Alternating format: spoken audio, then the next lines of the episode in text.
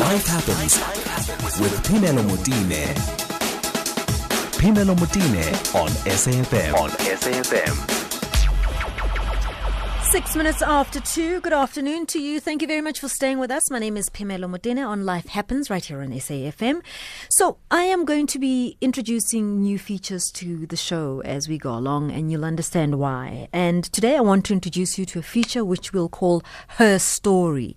And this is a feature that I would like us to to focus and really, really go very deep um, into the lives of women who've shaped us in this country, in this continent, who we hardly ever remember, who have done amazing, amazing things, who've broken down doors for us, who've really done a lot for us as a people, for our heritage, for our culture, for our history, and so on and just sometimes have not gotten the time of day.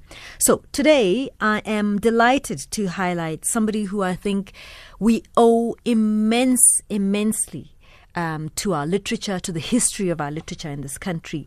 This is a woman who, who gave up a lot. This is a woman whose writings got her into a lot of trouble. This is a woman who was kicked and beaten and so on by the police in this country, the very brutal apartheid police, because whatever she was writing, they didn't like, right?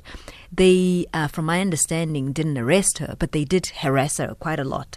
Uh, and so I wanted us to highlight her. Who am I talking about?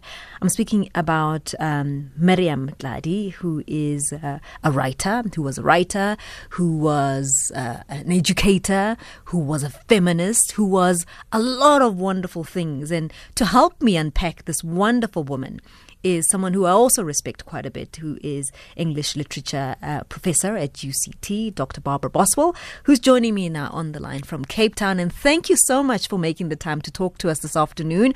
But I do think you're delighted to speak about somebody who I think you're quite fond of. Hi. Hi, Pamela. I'm always very happy to speak to you.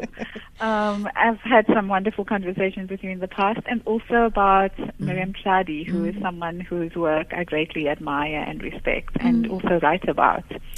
So, so uh, you know, her history is complex in the sense that it's easy, right, to talk to her, us, uh, to talk about her as a writer. That's easy. That's that's obvious bit, but there is another thing about her that we don't, you know, attribute a lot to her. That's her feminism, her, her, activism as a gender activist. At that time, I think even as a black society, we were willing to accept the fact that she was dealing with racism, but very few of us were willing to go into her activism as a woman.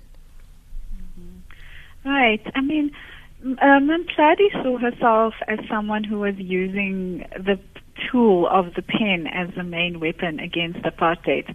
Um, and when she started writing, when she published in 1975 her first novel, Muriel at Metropolitan, um, the main enemy, the main um, context that she was addressing was the apartheid state and the labor um, policies of apartheid. Um, but then in her subsequent novels, we saw, see a kind of broadening of the fronts that she's fighting on, and she's definitely tackling um, in her second novel, for example, Amandla, um, gender violence, um, sexism, discrimination in student movements. And by her third um, set of writings, um, Soweto Stories, which came out in 1989, um, she's full on addressing um, themes like sexual violence, um, sexual assault, um, by black men of black women. Mm. Um, and so we see a kind of trajectory of her feminism um, growing from firstly addressing the apartheid state and how they position black women, African women specifically, to the different intersecting oppressions that African women face in South Africa during apartheid. Fascinating look into a woman that I think we don't celebrate enough, and her name is Miriam Tlali. And uh, we want to just go into her story. We'll be doing this all the way until one, uh, I beg your pardon, two thirty. And I do want you to give us a call if you you've ever read her books, if you have encountered a literature maybe at school or whatever. 089 4207 as we continue our conversation with Dr. Barbara Boswell, who is a professor at uh, at UCT, a professor of English and Literature. Life, life happens with Pimelo Motine. 11 minutes after 2, right here on Life Happens on SAFM. My name is Pamela Motene. We're going into her story, which is a new feature that we've introduced onto the show, and we are looking into the lives of really interesting women that we've never highlighted as much as we should. Miriam Tlali is a novelist who was also uh, really a critical writer. She wrote lots of different things and a gender activist as well. So, Barbara, when when you spoke to her, and I believe you spoke to her, um, I think, I don't know, when was it the the, the late nineties? I'm not sure when you when you last had an interview. In the two thousands. In the two thousands, yeah. mm-hmm. and and when you spoke to her and her reflection of the time, I know that there were lots of lots of things that she did to help us break down barriers. So when she did publish her first book, first of all, the name was not what she wanted on the cover. What was the name that she would have wished the cover to be? The, the name of the book to be? Yeah, she wanted it to be called Between Two Worlds, and she did actually have it republished later on in her life as under that title. But because um, black women's writing generally um, during the apartheid era was seen as biography or autobiography, they weren't seen as, or we weren't seen as capable of producing fiction. Um, she the, the, the publisher first wanted to call it Miriam at Metropolitan, and when she refused, they said Muriel, and that's then how this the book ah. got its name. She was unhappy with that name because she wanted the name Between Two Worlds. Hmm. Um, this was the first thing that really irked her about the publishing process. Mm. Um, the second thing was that five chapters mm. were cut out by the publisher Ravan Press, um, ostensibly to avoid it being banned. So the most subversive um, chapters were taken out of the novel, which also made her very unhappy. And she spoke in interviews. She's a very um, a much interviewed writer. She spoke about how that affected her mm. and how dissatisfied and unhappy she was with the treatment of the book at that point. Yeah, I mean, she spoke about how she went back home and really wept and cried and cried and so on. The book, though, ended up being banned either way. Right, yeah. right.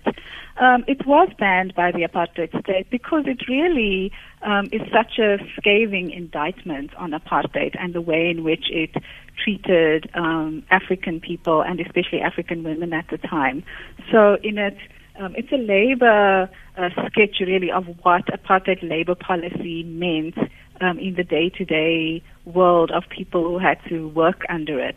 And so in that, Tlali looks at the pass laws, the effects of the pass laws, the kinds of humiliations that a woman like Muriel faced in the workplace. For example, there was a toilet for white women mm. and a toilet for black men, mm. and nowhere where Muriel could go to the toilet because she wasn't a black man or a white woman, and the white woman wouldn't allow her to use the toilet. Mm. So those kinds of things, the daily humiliations of what we um, strangely call petty apartheid, but mm. really um, had the effect of completely dehumanizing people um, in their implementation. I mean, the, the, this petty apartheid you speak of is one of the reasons I think she got a lot of attention overseas, where she spoke of this daily living, this this inconvenient apartheid uh, living, uh, you know, moving between buses where you can't sit on a bench, where you can sit on a bench, you know, what right. kind of who should be sitting where and so on. Uh, but right. she was quite celebrated overseas. I mean, even at that time when when we were grappling with who she was, um, she was picked up very very quickly after that novel. Um, yes, she was celebrated overseas, and in fact, um, there are over 45 different um, imprints of her novel globally.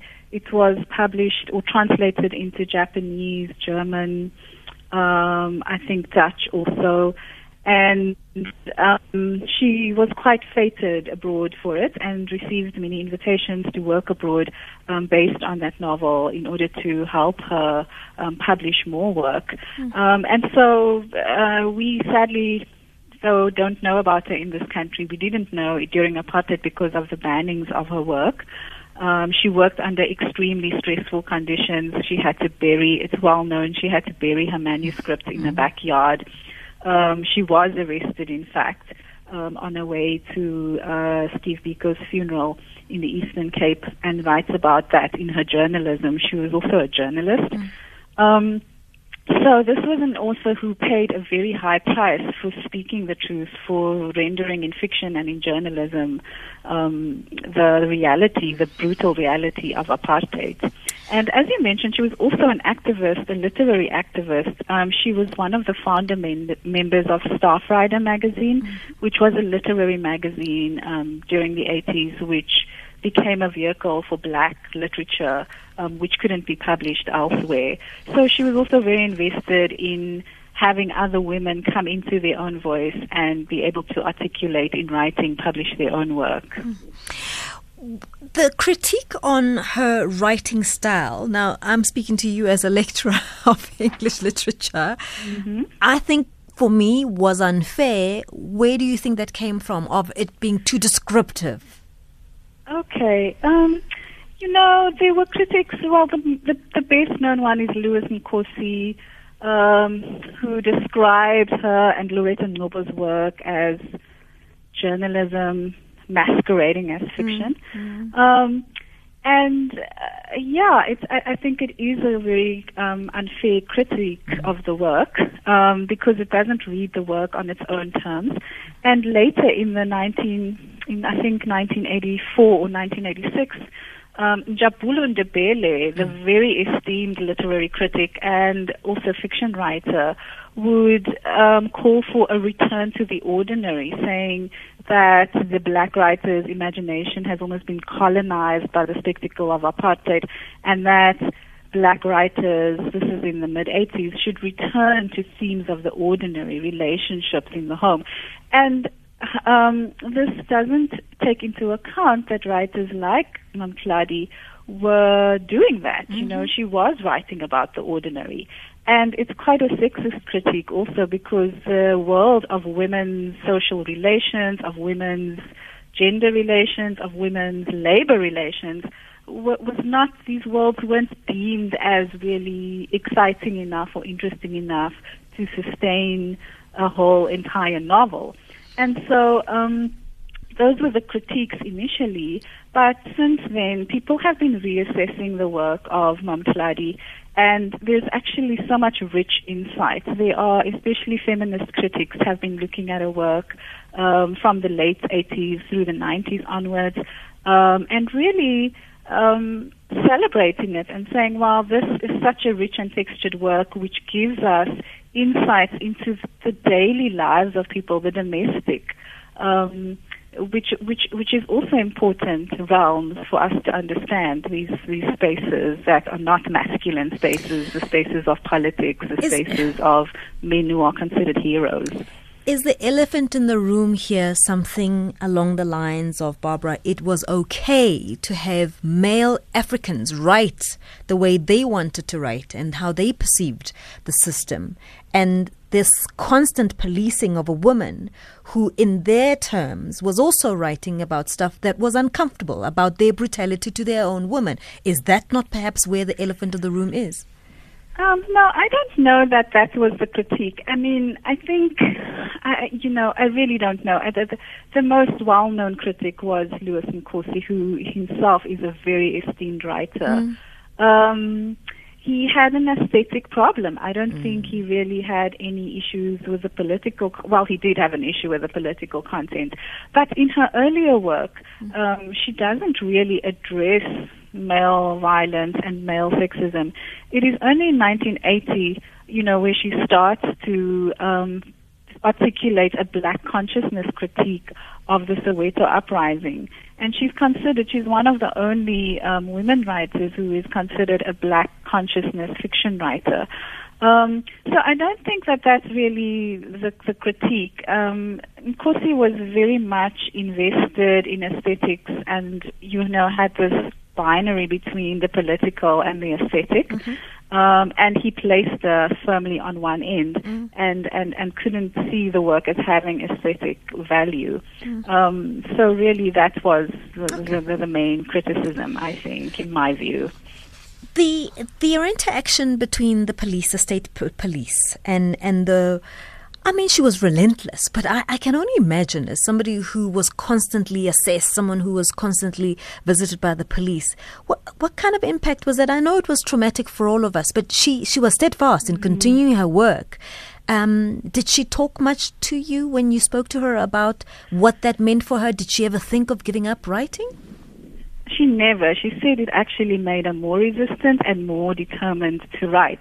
She said because she was being harassed, she just took strength from that and actually took that as fuel um, for in, uh, fueling her writing endeavors. So there was a constant threat, there was intimidation, and special branch coming to her house, raiding her house, tearing up her manuscripts, confiscating stuff. And this was before the day of the cloud mm. and the, you know, Twitter. the internet where you could back up your stuff. It's like if they took your manuscript, that was it. Um, she told me a story once of returning from the United States with a manuscript in her bag mm. and landing then at Johannesburg International Airport.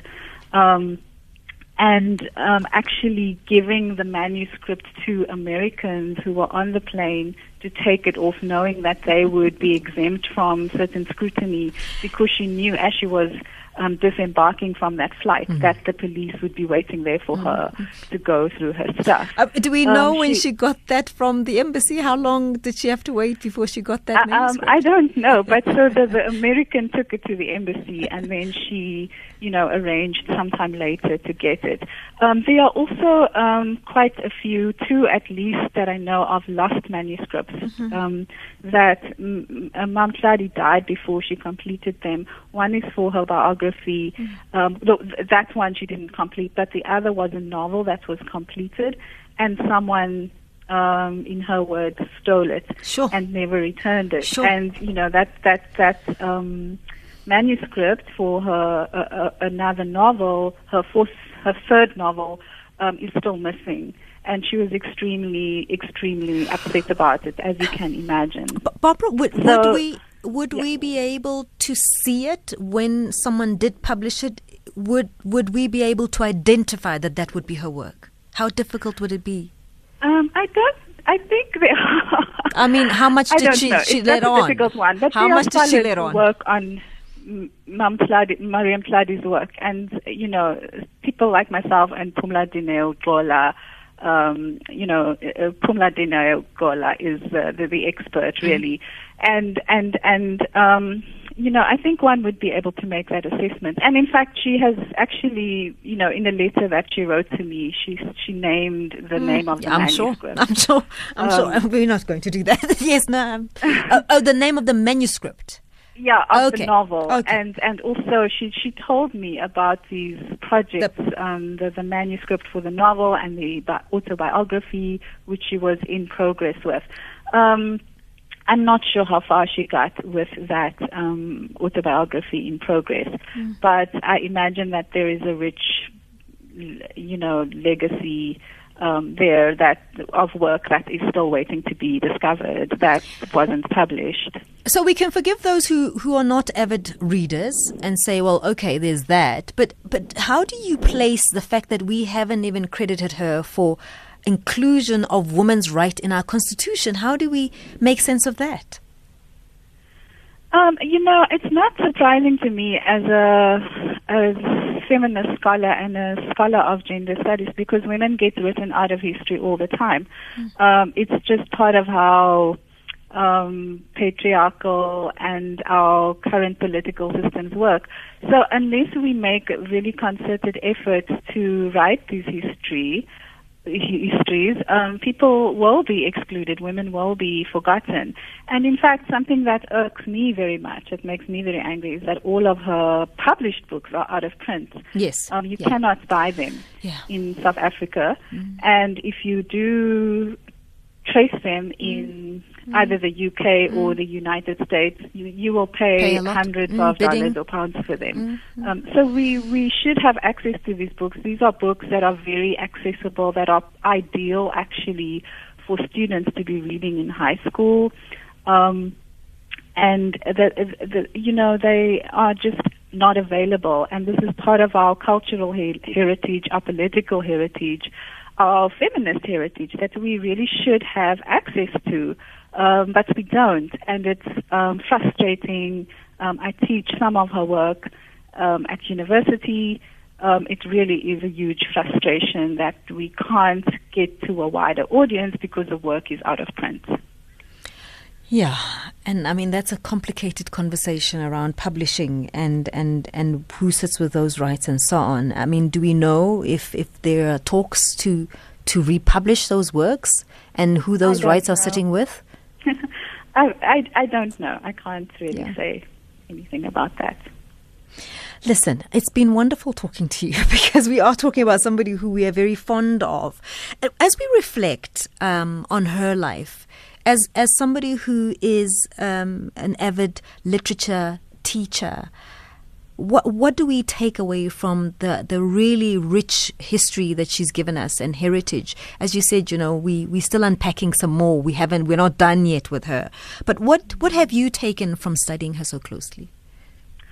Oh my gosh, personally and professionally, she has given me so much. She encouraged me um, she wrote to me. She was a guiding light in my life um, as a scholar and also as a fiction writer. She inspired me to write fiction.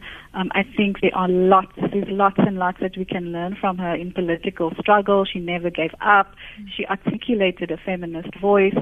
Um, she was about women really empowering themselves and becoming active and becoming politically active and getting their voice and writing their words. And that's what she lived for, um, to enable other women to do that also.